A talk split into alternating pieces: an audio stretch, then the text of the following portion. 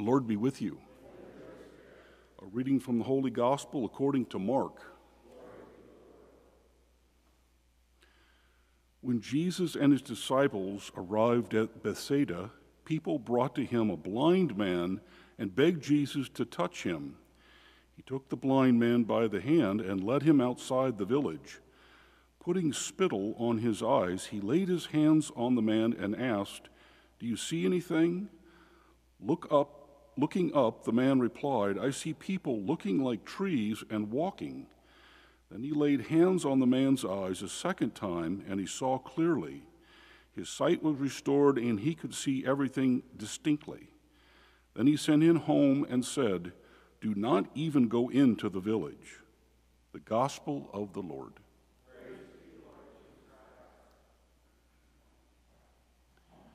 Well, good morning.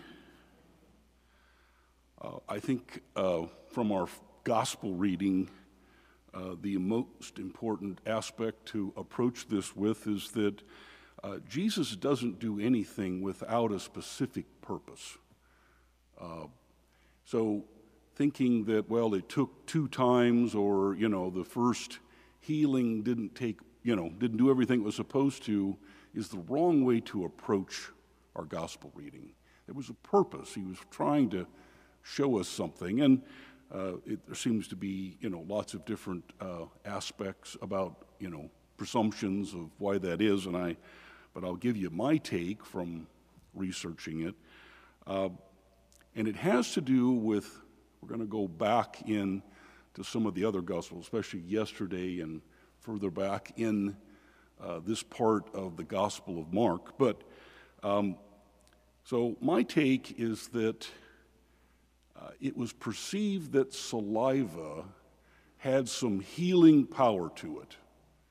And I equate that to, in our own day, man made healings. So here Jesus shows a man made type of healing with saliva, spittle, and the man could physically see, but it wasn't, he wasn't healed it was only part way. So the man said, I can see men that look like trees walking around. So he wasn't seeing clearly. He was still connected back to really the brokenness that was inside as he had been blind. But yet he could see, but not distinctly, not totally healed. So Jesus, I think, was trying to show the disciples that he was different. There is a, he's trying to impress upon him who he is. He's not just a man, he's somebody that heals deeper. He's God. Now, if we take that into um, really the sixth and seventh week of ordinary time, You'll recall uh, last Sunday, and, and again we'll have it ne- next Sunday, uh, Jesus is saying, You've heard it said, don't kill somebody. Actually, think of them as a child of God. Don't even be angry. Don't commit adultery. Go further. Don't even lust. Don't lie. Go further. Have no evil thoughts. Uh, this next week, we'll, we'll hear about uh, loving our enemy. Don't just uh, eye for an eye. No. Love, love the person that you're there with. Love your neighbor. See the child of God. He's saying we need deeper healing. We don't need superficial healing. We need deeper healing. Now, I said it was kind of connected with uh, what we read yesterday. You may recall at the end of the gospel, Jesus says, You still not understand? Well, it was about the bread. The disciples were getting in another boat, and they only brought one loaf of bread, and they thought Jesus was talking about, you know, that's not going to be enough. And he was saying, What? Do you still not understand? Don't you remember the 5,000? How many loaves did you have? That were extra.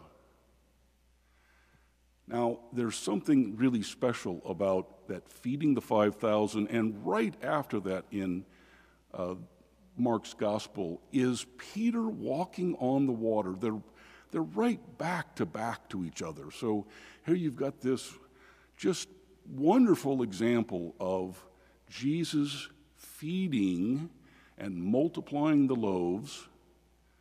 And then we have this event where Peter actually on the rough ocean gets out and walks on the water, and the disciples are still fearful. And so this is Mark chapter 6, verse 52 when Jesus says that, you know, there, where is your faith? It says they didn't understand the incident with the loaves. That's right in the scripture. They didn't understand. Everything ties back to understanding the incident with the bread. I mean, we're here, we're now in chapter 8. Do you still not get it? That's that's, that's why we're here with the Eucharist. It's a healing agent, it's how Jesus feeds us. And Jesus continually goes through, we, keep, we go through this all the time. It's, we don't quite get it. And we see the host, we see the small little host, and we still have to bring ourselves to see that it's all of Jesus. Every part of Jesus is in that host. It's, it's a tremendous, tremendous thing that we, do we still not get it? We have to continually remind ourselves and go deeper with the amazing miracle that this happens every time we get together.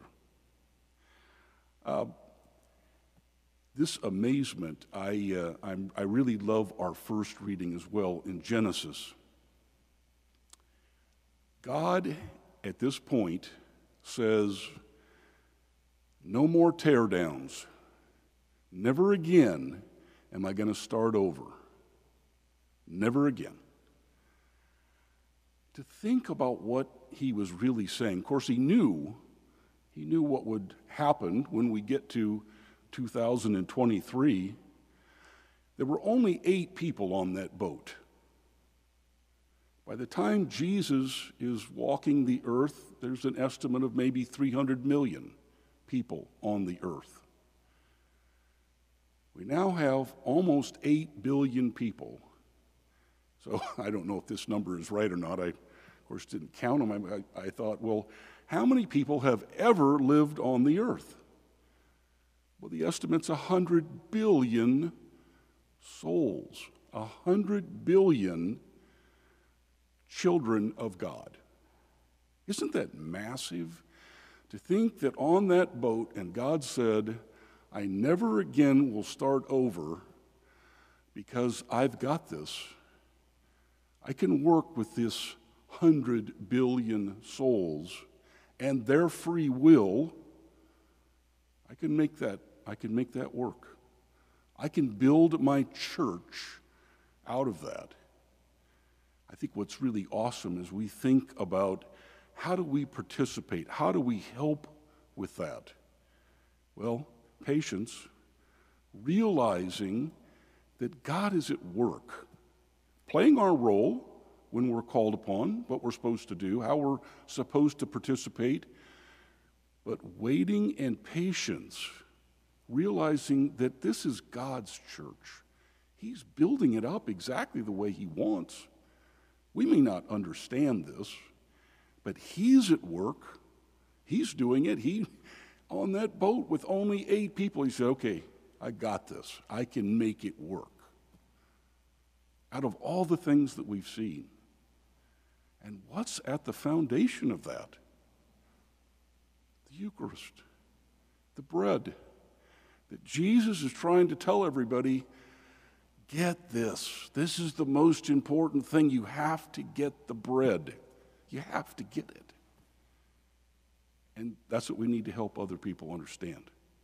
that this is what Scripture keeps talking about. It's about the bread. Let's stand and offer our petition.